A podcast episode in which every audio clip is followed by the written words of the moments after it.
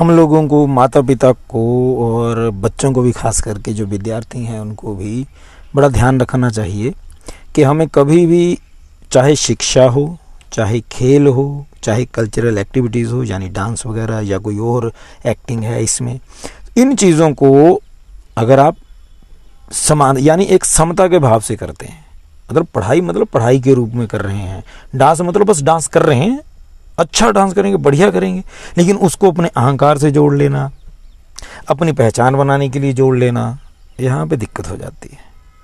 जैसे ही आप इससे जुड़ेंगे, यानी अपना अहंकार आप अपनी किसी भी एक्टिविटी से जोड़ देंगे, आप बहुत परेशान हो जाएँगे। और वो परेशानी इतनी ज़्यादा अधिक आपको गर्त में ले जाती है। लोग डिप्रेशन का शिकार तभी हो रहे हैं आजकल, क्योंकि छोटी छोटी बात को दिल पे ले जाते हैं प्रेस्टिज के साथ जोड़ लेते हैं। ऐसा ना करें। हमारा देखिए, साधारण बंदे का तो हमारा ना स्वभाव है। कहीं ना कहीं कमी देख लेते हैं। जैसे ही हम लोग कुछ करेंगे, कुछ सिद्ध करने लगेंगे, हम, कमी तो हमारे में रहेगी परफेक्ट तो हो नहीं सकते। तो सामने वाला हमें थोड़ा सा टोक देगा।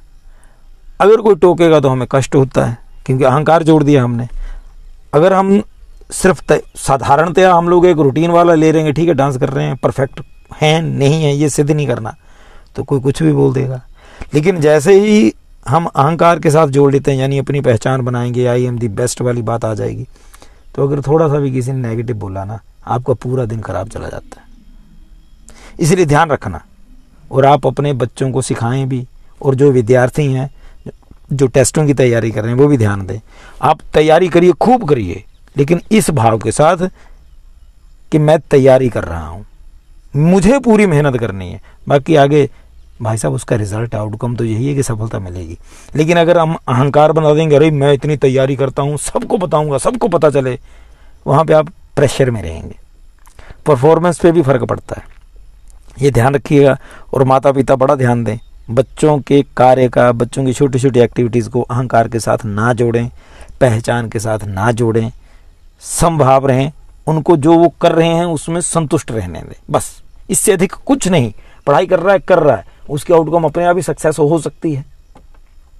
खेल रहा है, वो खेल रहा है, अगर अच्छा खेलेगा तो आगे बढ़ जाएगा, ज़्यादा सोचने की ज़रूरत नहीं होती। धन्यवाद।